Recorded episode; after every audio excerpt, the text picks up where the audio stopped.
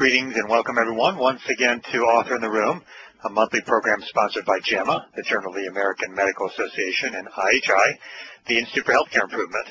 My name is Dr. Chuck Hallow, and I'll be your moderator for today's call.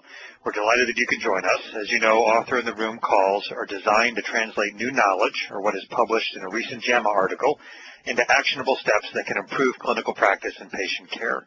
We have another wonderful call today that we're excited about.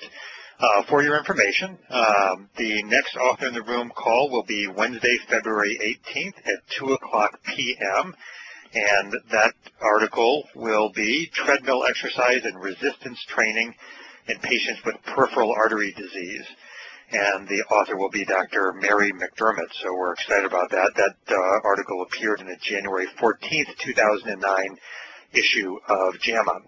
As you know, Author in the Room occurs on the third Wednesday of every month at 2 o'clock p.m.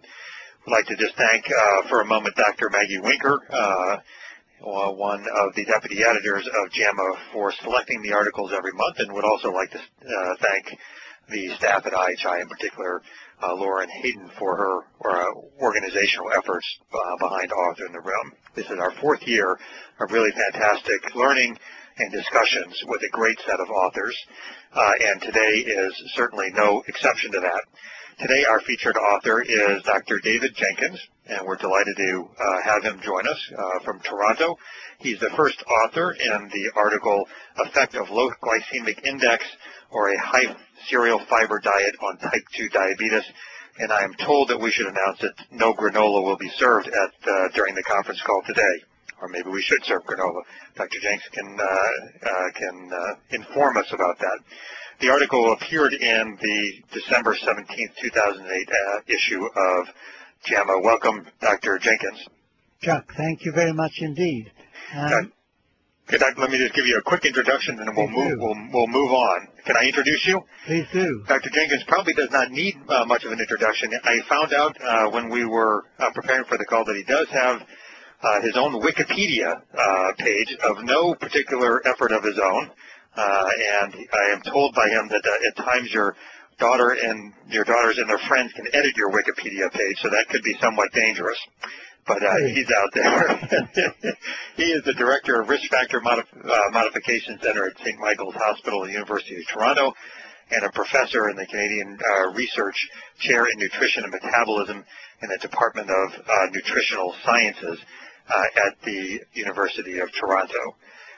Dr. Jenkins. Chuck, thank you. I think you said my brief was to give some sort of context to what we've done, discuss what we've done and where I thought it was going, and then you open the floor to questions. I think probably just in a nutshell, one of the things that's been very interesting recently are the studies that have looked at intensive treatment of, or more intensive glycemic treatment of diabetes. Studies with the names ACCORD, ADVANCE, and the VA Diabetes Trial.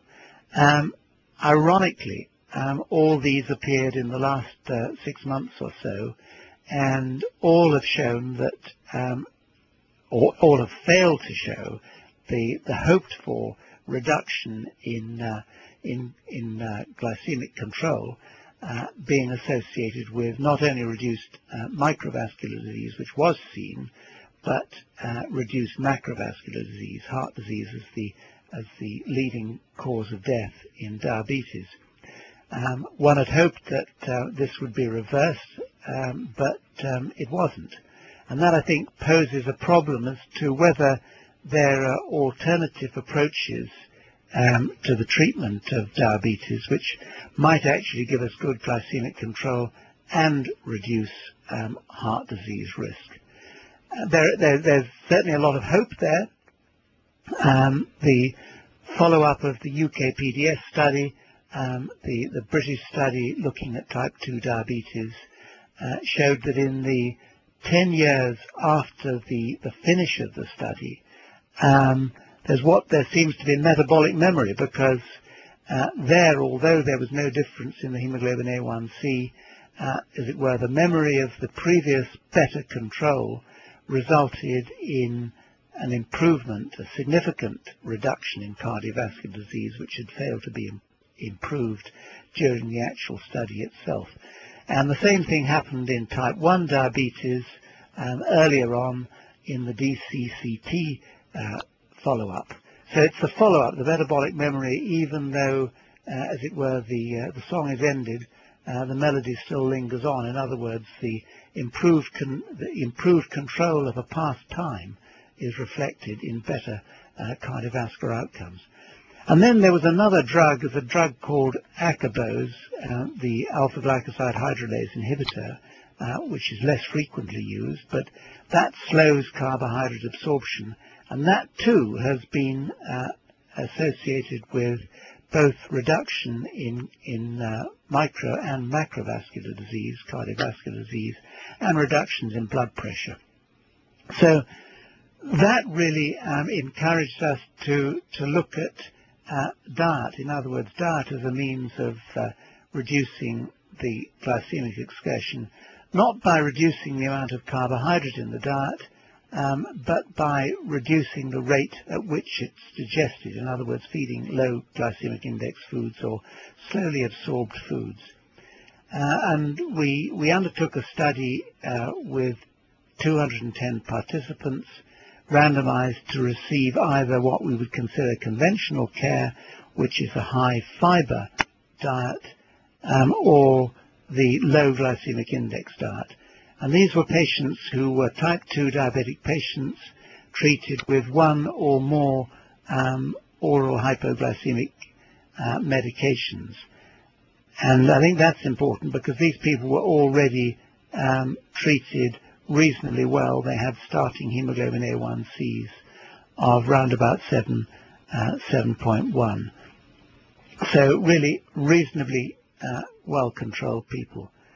And what we found over the 6 months of the study was that the low glycemic index diet outperformed the low or the high fiber, high cereal fiber diet significantly. And it did so by about a 0.3 or to 0.4%. Not a great deal, but enough to take the hemoglobin A1c down into the 6.6 range, which is the sort of range where the intensive diabetes control studies have aimed to get their hemoglobin A1cs. So we thought that was something of use, and we were particularly encouraged because we also saw a small but significant rise in HDL cholesterol, which would suggest better cardiovascular outcomes and also reflected in the ratio of LDL to HDL cholesterol. And there was a small reduction in diastolic blood pressure, which was seen in the sort of per protocol analysis. So I think some things that would suggest to us that we would have some benefits in terms of cardiovascular disease, and taking the blood glucose level down with diet was not associated with any major hypoglycemic episodes. There were hypoglycemic episodes reported, but these were not serious. There were about 6 in the total group of about 100 individuals, and all of them were on the low glycemic index part of the study. So we feel that changing the diet may be another way in patients who are already treated with medications of achieving that little bit of extra glycemic control, which we hope in the long run may be reflected in terms of reduction in microvascular and macrovascular disease. The sort of foods that we would suggest are basically the more traditional foods like pasta, foods like beans, parboiled rice, Uncle Ben's rice. There's a brown version now, which is useful. These sorts of foods, pumpernickel breads, coarse ground breads, whole grain, truly whole grain materials are useful. And we also find that changing to more temperate climate fruits and apples, pears, oranges, berries. These forms of fruit tend to have a lower glycemic index than some of the fruits we might like mangoes, bananas, and pineapples. These tend to be somewhat higher on the scale. So those sort of small changes, which actually end up being quite significant changes in the lives of individuals, nevertheless have benefit in terms of glycemic control and, as I say, in other risk factors. So that, I think, is the story as we've seen it. We hope it's a useful step forward, and we'd be happy to answer any questions. Thank you, Dr. Jenkins. I really appreciate the summary and the greater context relating your research in this paper with other aspects of emerging information about diabetes management. We want to stress how important your participation is, those who are on the calls, in this call. This is a great forum to get clarification from Dr. Jenkins in terms of the article or issues around dietary management of diabetes. There are a large number of participants out there with several individuals per line. Some members of the media may be present on today's call, but for a background basis only. That's important to mention as we move towards the question and answer session.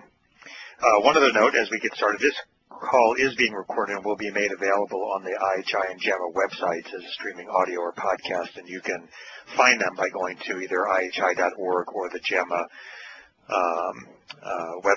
webpage. So as we prepare to move to questions, we'd ask that you give us your, not just questions for Dr. Jenkins, but some of your experience in working with diabetics on dietary management. And I'll just get things started here, and then we'll have Patricia give us instructions for how to get in the queue. So one of the a lot of different questions, Dr. Jenkins, and I'm sure that the participants will have many, many more.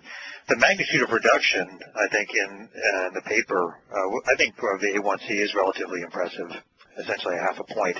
And that's really of a similar magnitude that we see with many of the medications that we use for diabetes, in particular adult onset diabetes. Is that about accurate?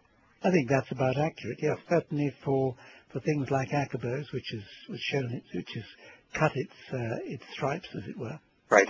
And you are widely credited with developing the concept of the glycemic index as a way of explaining the way in which dietary carbohydrates impact blood sugar. And I think that's probably an important thing for us to understand. It's possible that many of the people on the call already understand that, but it might be worth just one or two sentences to review that. So, because of the foods that you recommended, we would all recognize many of those as being high carbohydrate foods.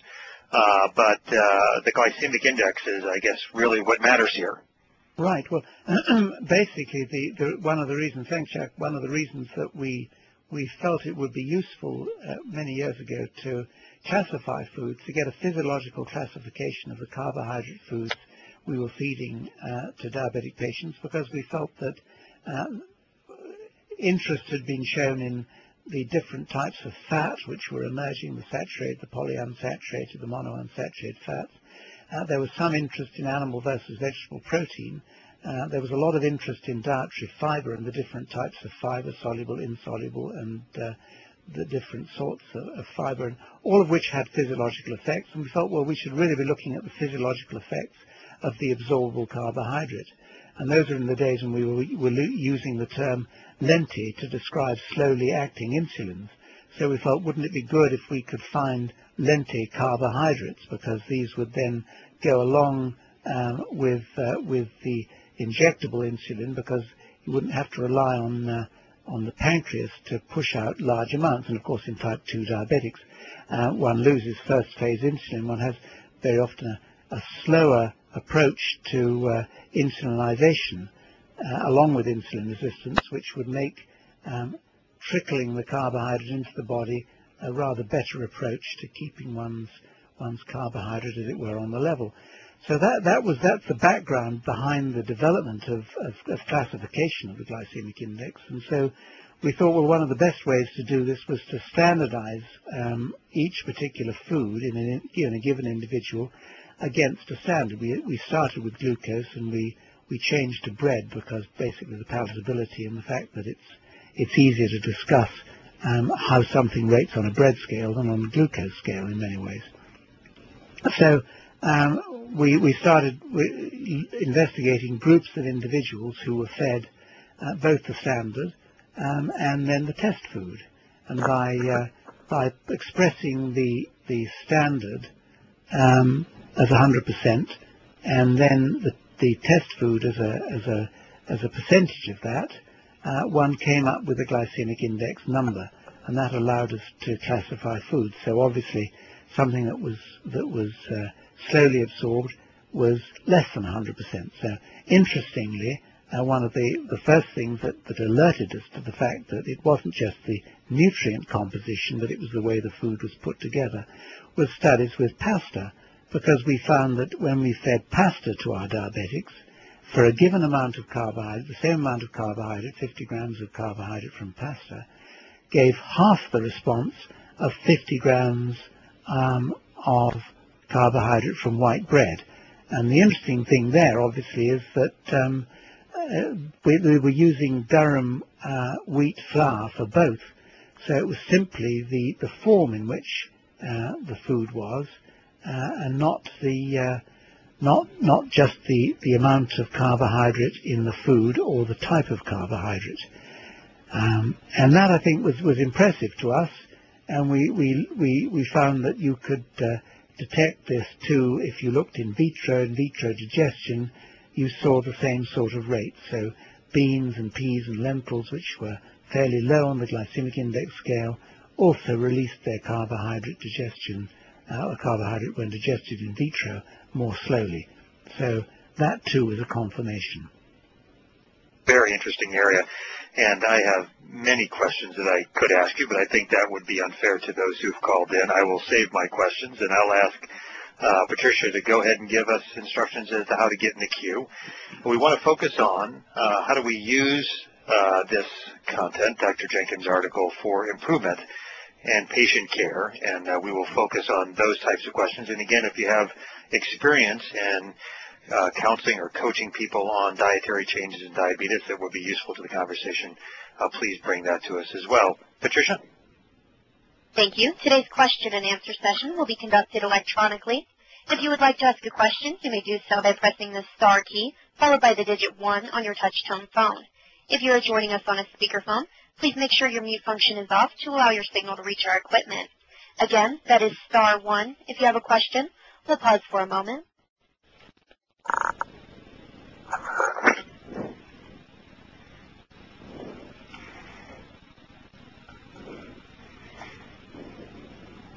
Dr. Jenkins, one of the things that I would be interested in, and I'm sure others would as well, if you were to look on the web for information about dietary changes with diabetes, there'd be an abundance of content. Where can we learn specifically about the glycemic index and specifically about the diet that would be recommended in your article? I know on page 2744, the third page of the article, you go into, under methodology, the dietary interventions, which is relatively helpful. Is there more specific information that we can find on the web somewhere that would be helpful to us? To be perfectly honest, we've not been attentive to the web approach when trying to get our data mustered. I know that Jenny Brand-Miller in Australia, in Sydney, Australia, so under Brand-Miller, I think, she has got a website where she's put together a lot of web-based information on the glycemic index. And she's also turned out a number, as there are a number of popular books. Rick Gallop also has got a book that was last year on the New York Times bestseller list on the glycemic index. So I think my friends and colleagues have written books, but I think in terms of a good website that people could turn to, I think that's something that still needs to be addressed. And I think, to be honest, one of the reasons for this is that many of us who've been most concerned with what to do have not felt confident enough until now to start talking about what we're doing. I think this study for me anyway, opens up a lot of possibilities because it's a larger study and so has allowed us to do much more dissection than we've done in previous times. Good. Makes sense. Patricia? Our first question comes from Richard Feynman with SUNY Downstate Medical Center. And if when you're asking a question, if you could just repeat your name and your organization, that would be great. Yes, this is Richard Feynman from SUNY Downstate Medical Center. Hey, Richard. And I wanted to ask a more general question, and that is the rationale for a low glycemic index is, as Dr. Jenkins explained well, is the actual levels of blood glucose.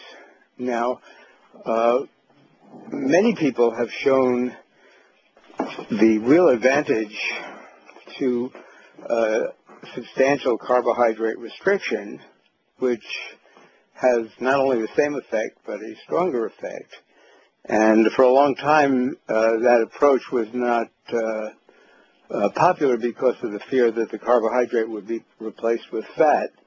But there's now extensive studies showing that if carbohydrate is low, the replacement of the carbohydrate with fat is actually beneficial. Triglycerides go down tremendously. The LDL particle size improves. And I had forwarded to Dr. Jenkins and to Dr. Kilo a paper that by coincidence came out just about the same day as Dr. Jenkins from Eric Westman at Duke, comparing a low glycemic index diet with a low carbohydrate diet where the carbohydrate was actually substantially reduced. And as Dr. Jenkins found, the low glycemic index was quite effective in reducing hemoglobin A1c and other markers, but the low carbohydrate diet was quite a bit more effective. And I wonder, what one of the problems in this field is that this is not an isolated demonstration, and there are a large number of people and a large number of practitioners showing the value of carbohydrate restriction, which, you know, has the same rationale as glycemic index, but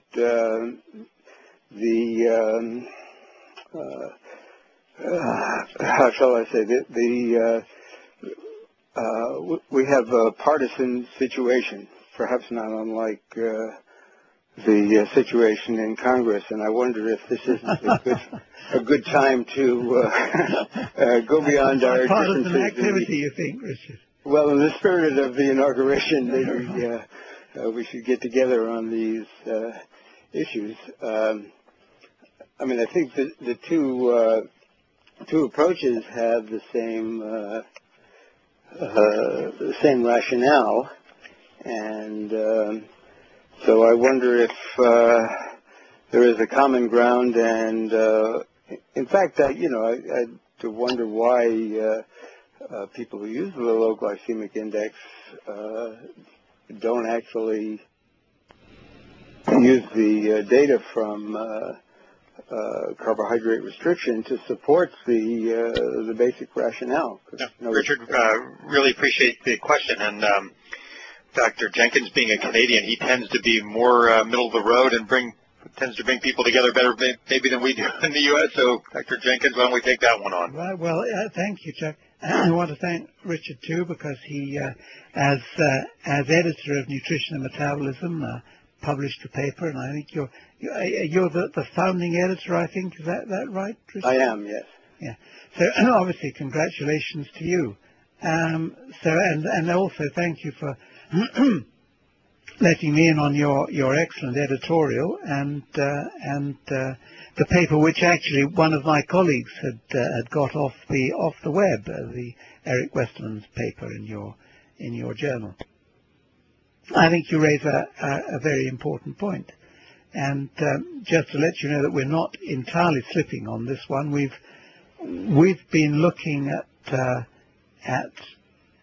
both the fat and the protein side, interestingly as plant-based diets, and finding very good effects in terms of lipid and lipoproteins when you use vegetable proteins and vegetable oils. So, as you know, there's been some concern that we've not seen the cholesterol lowering, or there may be some change in particle size and a rise in HDL, but we've not seen an LDL reduction with the conventional Atkins type approach to the low-carb diet. But I think using the plant-based sources, you can get this and get all the other advantages as well. So, I would agree with you. Our aim, to be honest, with the current study was really to try and make sure that we had shown that simply without manipulating the total amount of available carbohydrate, but simply by changing its rate, we could still get an effect. And I think that certainly the glycemic index concept, through the glycemic load concept, has incorporated, I think, what you're saying.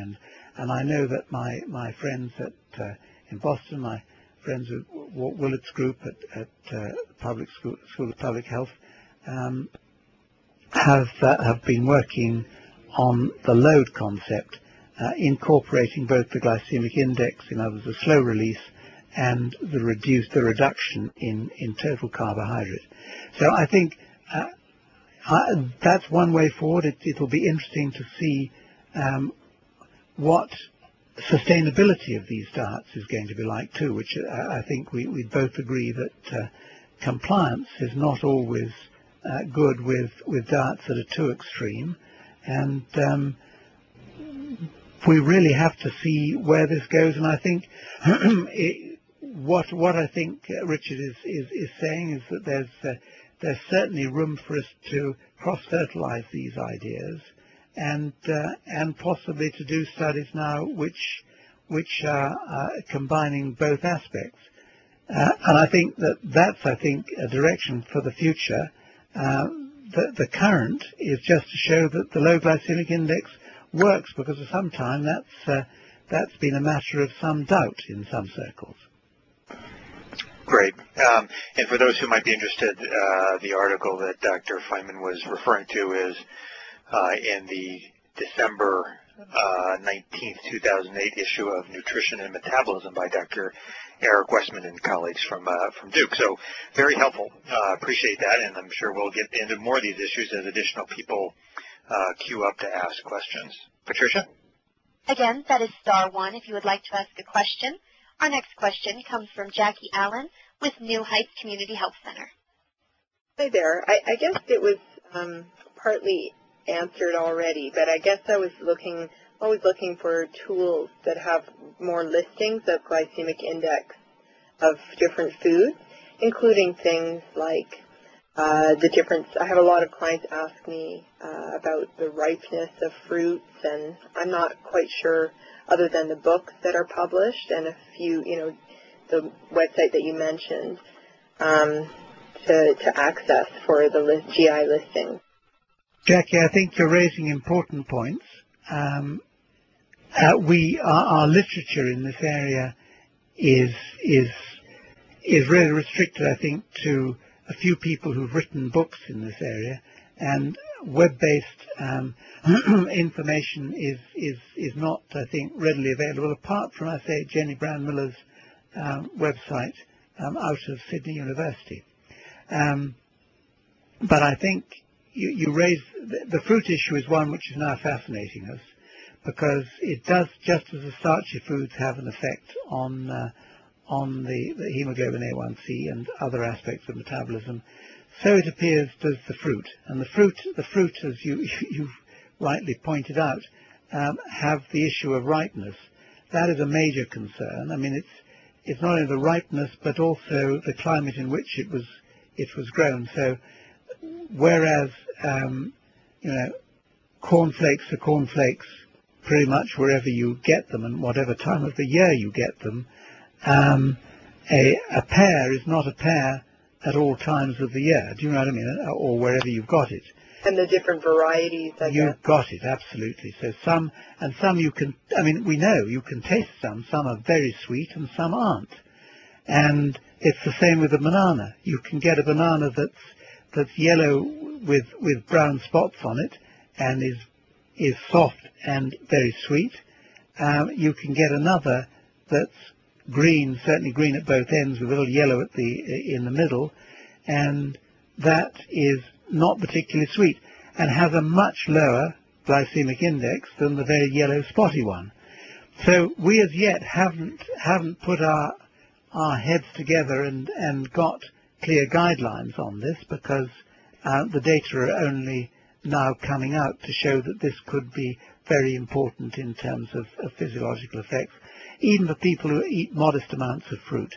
So I think you've raised an important question. I wish I had the answer. I think that if it's sweet, it's likely to be higher glycemic index.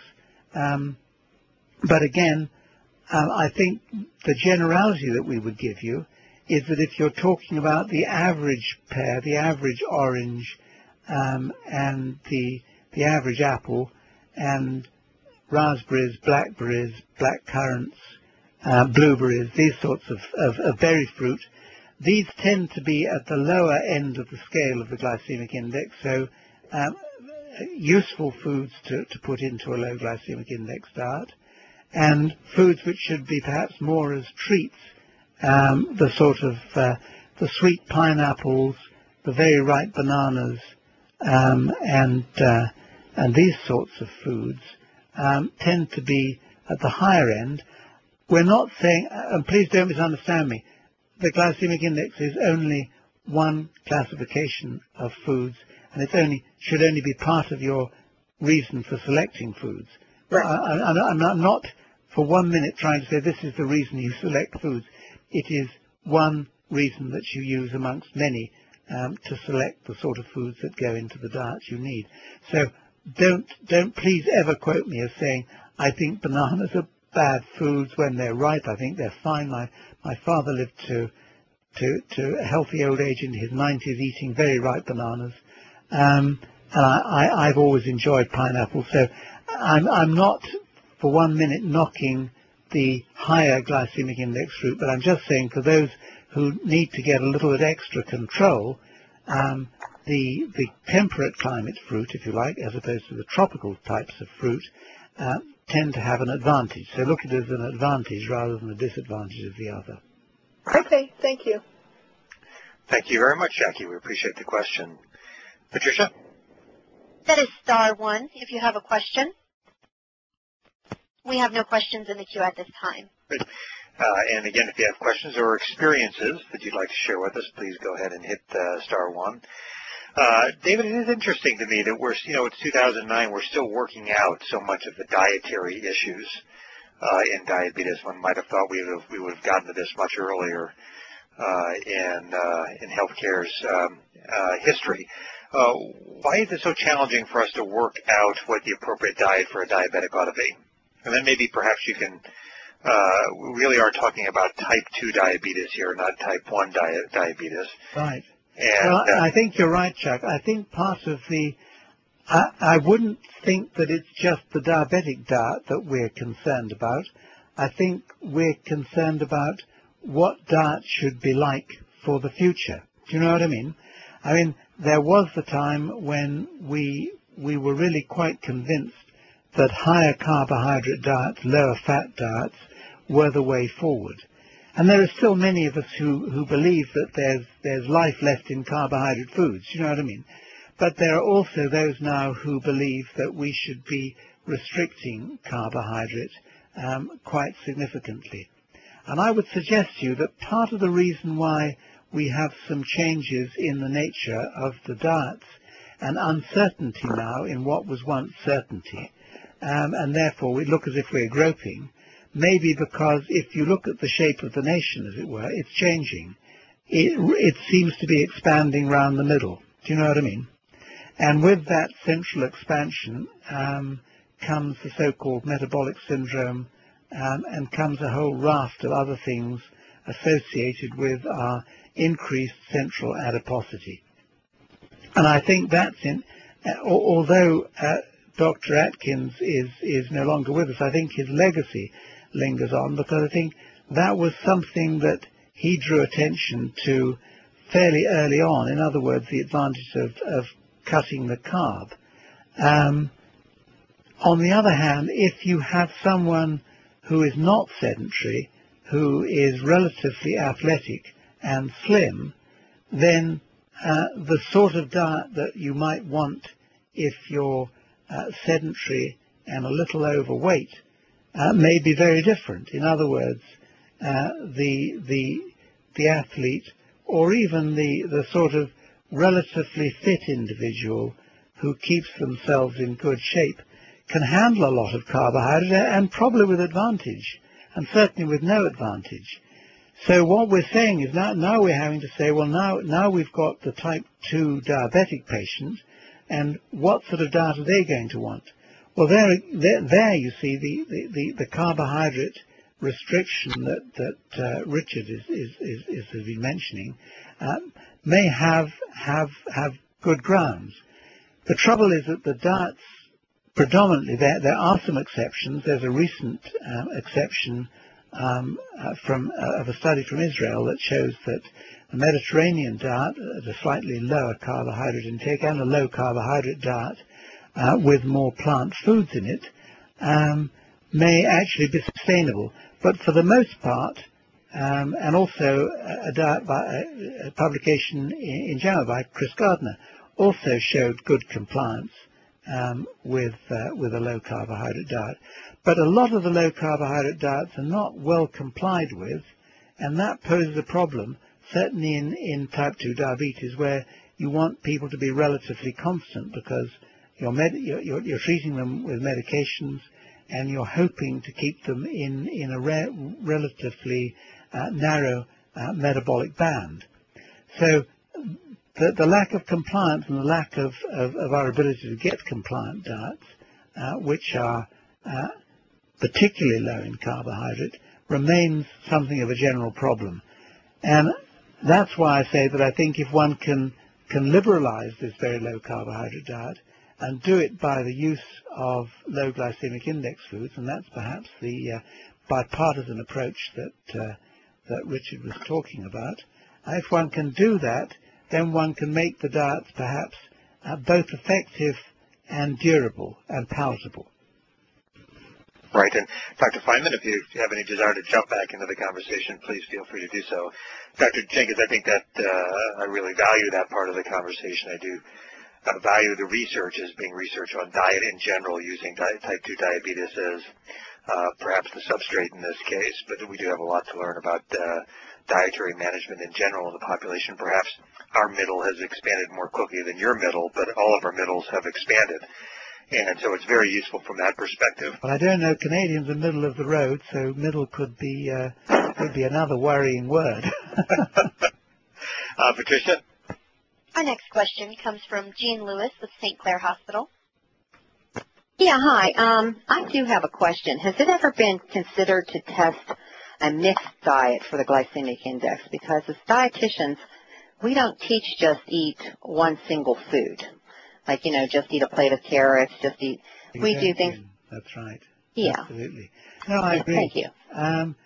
Well, I think the biggest mixed meal that we give, obviously, is the total diet ourselves, and those are the diets that we're advocating. And obviously, when we talk to you about a diet, a low glycemic index diet, we don't just feed them low glycemic index foods.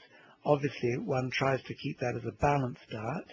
And one also stresses low saturated fat and sources, or good sources of protein, especially vegetable proteins, which fill up the macronutrient profile of the diet.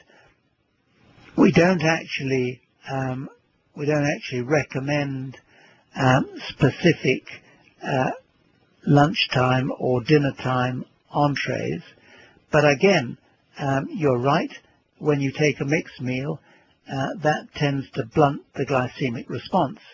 So why are we not using the additional factors that may not carry the glycemic index, one would have these additional factors in fat and protein to go along with lowering the glycemic impact of the total meal. And I think in a way that's where Richard was talking about the fat and the protein, because these things, these macronutrients also have an effect on the glycemic response to carbohydrate. So I think you're right, Jean. That's perhaps another area where we could start thinking of meals. I mean, we find, for example, that if you have some almonds with your dessert, if you've got a slightly lower glycemic index dessert, the almonds with good fat and good protein will tend to blunt the glycemic response even further. So, I mean, carrying that forward is probably the sort of approach that we should be making in order to maximize effects on postprandial glycemia. So thank you for that one. I think that's another important area we need to go into. At present, we can only just suggest to you what foods may be low glycemic index that you would incorporate into a healthy diet. Jean, thank you very much for the question. Oh, thank you. David, it's as a general internist myself, I see a decent number of diabetics. I would have to say that my ability to do good nutritional counseling is probably relatively poor, if I'm honest about that. Well, you don't have to be modest about that. I think that the rest of the world would say, amen, that goes for all of us. That is true. So from a systems perspective, what should I do with this? I certainly can develop a standard of referring all of my diabetics to nutritional counseling maybe once a year, maybe once every 2 years. Maybe it depends on how much pre-existing knowledge that they have and how well managed they already are. Don't know. I do value what you were talking about earlier about the individualization of it in terms of is somebody relatively sedentary and overweight, or are they a relatively thin adult onset diabetic that is relatively athletic. What I don't know when I send somebody off to a nutritionist is what kind of advice they're really getting. And maybe that's my problem. Maybe I need to meet with our nutritionists, our local nutritionist, and understand what it is that they're telling the diabetics. How to help me from a systems perspective? What should I be doing in that regard? Well, I think you're right, and you're raising a point which affects all of us.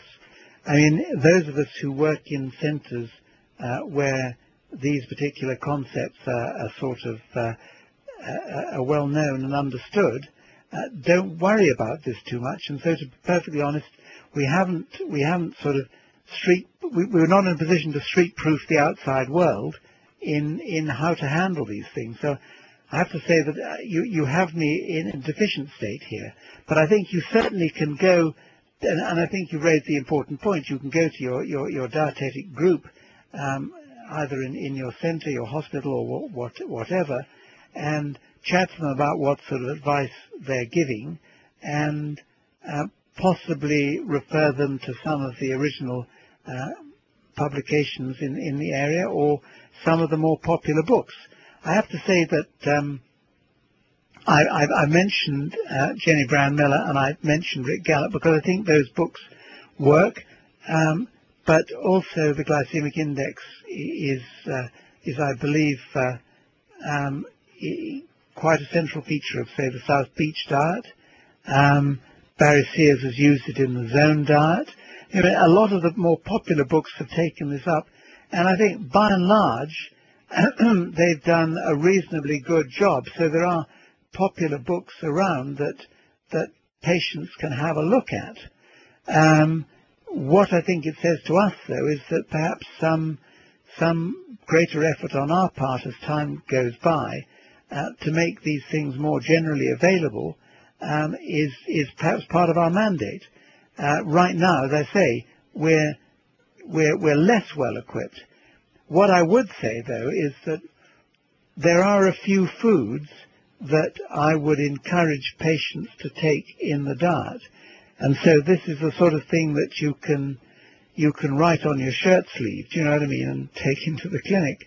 Hopefully you don't get the shirt washed before you do the clinic. And those are things like cooked dried beans, peas, lentils, lentil stews, soups. These sorts of carbohydrate offerings are low glycemic index. If one takes pasta al dente, and the temptation with pasta is to eat too much of it, that's the trouble. But if one portions one's pasta out in the amounts that one should be taking, in sort of half cup or three-quarters of a cup portions of cooked pasta, then I think one again has got a low glycemic index starchy food. Parboiled rice, notably Uncle Ben's rice, for example. I carry no flag for Uncle Ben, but I think these sorts of things are useful, so that one makes an exchange. One sometimes gets one's friends, patients from the Indian subcontinent to change their rice from regular white rice to a brown parboiled rice, and that may make a difference in terms of their glycemic control. Or one may say, why not try and use whole barley? Barley used to be in Granny's soups and stews.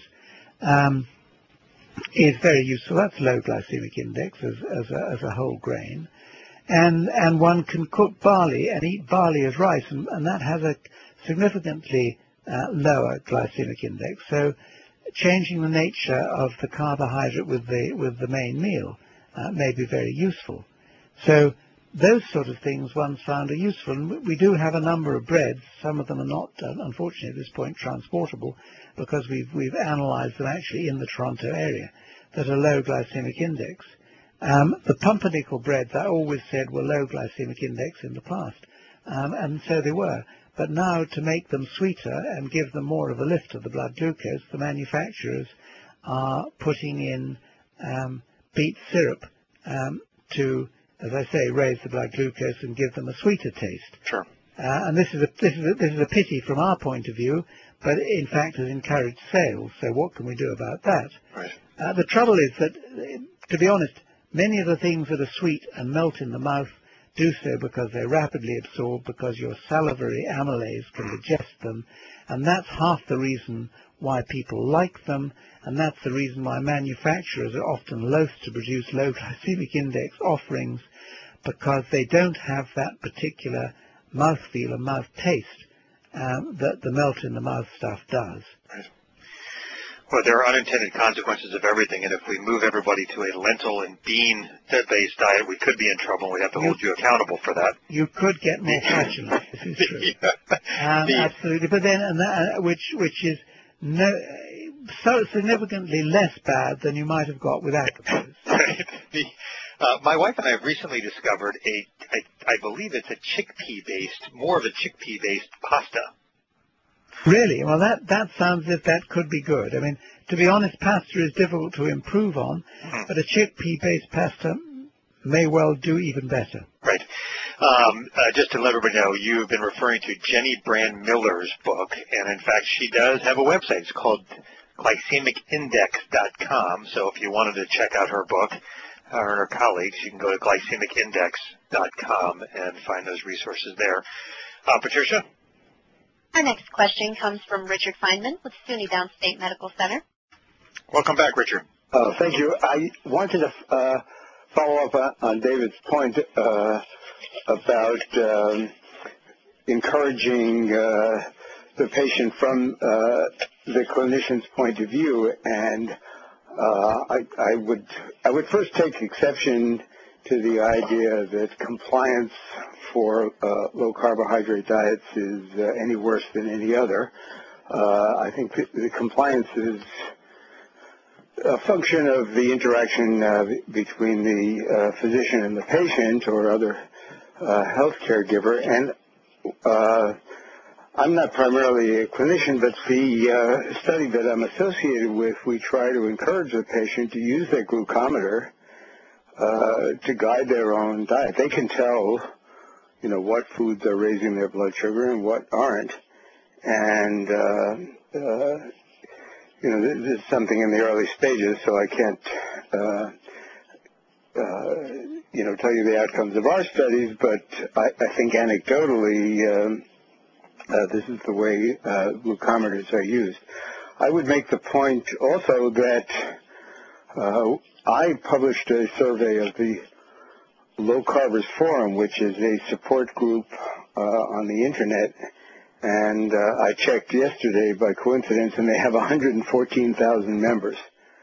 So there are a lot of people who are able to do,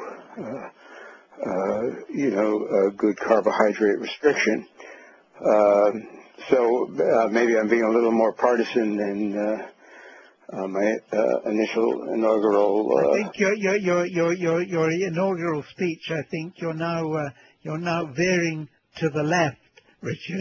Yeah, I don't know. I think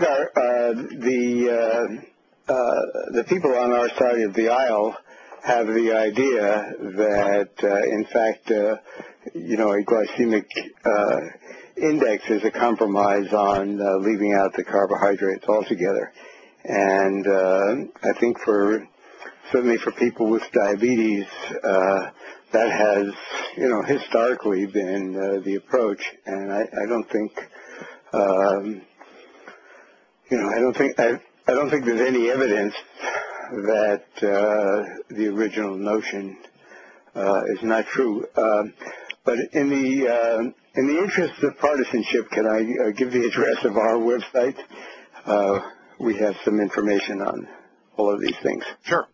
It's nmsociety.org, as in Nutrition Metabolism Society.org, and. We're not particularly partisan. We think that, obviously, low-carbohydrate diets are underappreciated, but there's a lot of information of all types there. So. Super. Appreciate that. If I can just respond in the interest of partisanship to Richard, I believe that we're talking about low-carbohydrate. We're not talking, presumably, about ultra-low-carbohydrate. I mean, I think there is the ultra-low carbohydrate, which was pioneered, I think, quite well by Dr. Atkins. But I think, and I would say that I would take Richard on in a partisan fashion on this to say whether that was well complied with over long periods of time. And I would agree with him that no diet is well complied with over long periods of time.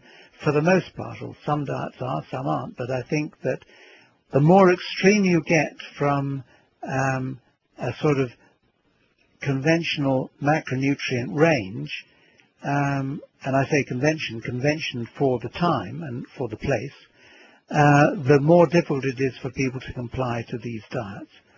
So I think that one can go very low carbohydrate, ultra low, and compliance is not good. Many of us have got patients, many patients who come to us in the clinics and say, I was on a Atkins diet or I was on a whatever diet, which was low carbohydrate.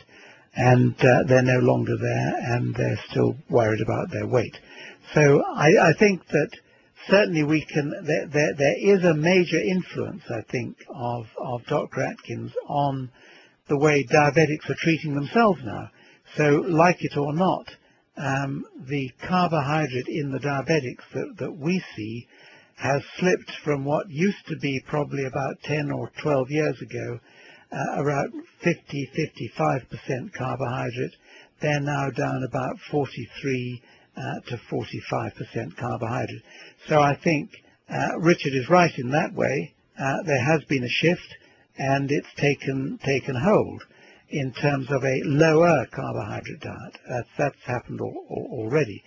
Whether there's going to be the change, and I think it has to be an environmental change, in other words, the sort of the nature of the food supply and what people can eat conveniently, to take us down to maybe 20 or 30 grams of carbohydrate a day, and have that as a sustainable thing. I have my doubts. I really do have my doubts. I think that will be a difficult and extreme range.